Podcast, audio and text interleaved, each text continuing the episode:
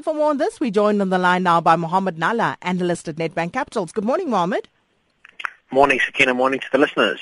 Now, Mohammed, um, looking at what's going on here, the numbers, emerging markets seem pressured as capital outflows continue to mount.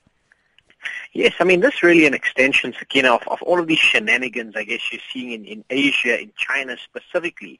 Uh, and it's, certainly the, why I'm bringing it to, to, to the listeners' attention. It's I saw an article uh, with regards to this in the FT yesterday, looking at emerging market capital outflows. Now, the staggering number that they put on the table is that they're seeing outflows from emerging markets over the last 13 months rising to around a trillion dollars. Now, now that's a massive number. And why this gives me significant concern is notwithstanding the fact that for South Africa thus far, uh, our foreign inflows for the year sit uh, just uh, north of around 50 billion rands. Uh, we are very vulnerable and susceptible to changes in international sentiment.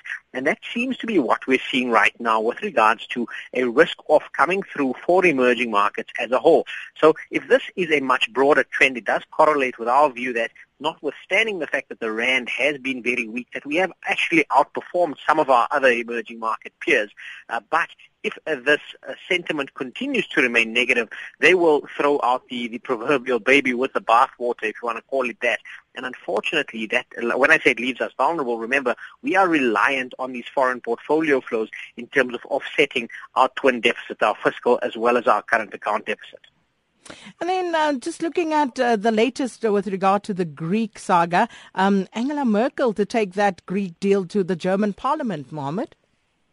Yeah, so will have had to take this to them yesterday. They are set for a vote today, in fact, uh, and, and there are growing signs that she's facing a little bit of a rebellion within her own party against this particular Greek deal. I mean, I, I saw an interesting tweet yesterday. Someone actually put something out saying, uh, what do Alexis Tsipras and Angela Merkel have in common is that they are both facing rebellions on their parties. It's just from opposite ends of the spectrum. Uh, Angela Merkel has spent a considerable amount of political capital, her own as well as that of the finance minister, uh, in terms of trying to get this deal across. Now, it does seem as though it will pass the German parliament, and the reason for this is that Merkel's coalition partners uh, certainly look as though they will help her pass this deal. Uh, but the fact of the matter is that it does cast a little bit of a question mark in terms of uh, her own survival you know, within the within the German uh, German political spectrum. And let's keep an eye out on that.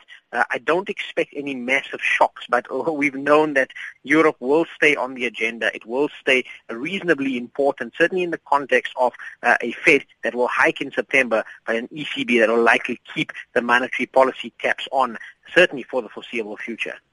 And then uh, ShopRite results came out, and um, uh, results good as eyes shift to today's retail sales and CPI data locally. Although, of course, uh, they are bemoaning the fact that they've had to spend more, um, you know, uh, to avert robberies and to keep the lights on.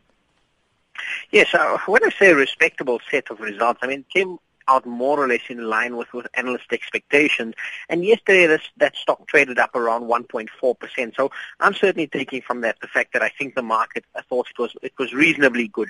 Uh, that being said, you're right. You know, they are bemoaning the fact that they've had to spend a lot more in terms of keeping the lights on in, in the wake of the load shedding that we're experiencing locally. Also bearing in mind that the spending of uh, some of the jurisdictions in which ShopRite operates in on the continent, being Angola, Nigeria, that's been off given the fall that we've seen in terms of, of oil prices. And notwithstanding all of that, I must say a reasonably, uh, a reasonably solid set of results but we know that the prognosis for the consumer continues to look quite bleak as we head into the next 12 months. And ShopRite has also guided uh, us accordingly in terms of their expectations for earnings uh, going forward as well. So eyes will be on headline retail sales numbers that are out this afternoon, as well as CPI numbers out locally uh, this morning. Let's keep an eye out specifically on that CPI data because that will guide expectations around interest rate increases in this country. Uh, we can certainly unpack that in, in tomorrow morning show, Sakina. Most definitely, Mohammed. So thanks for that update. Uh, that was uh, analyst at Nedbank Capital, Mohammed Nalla.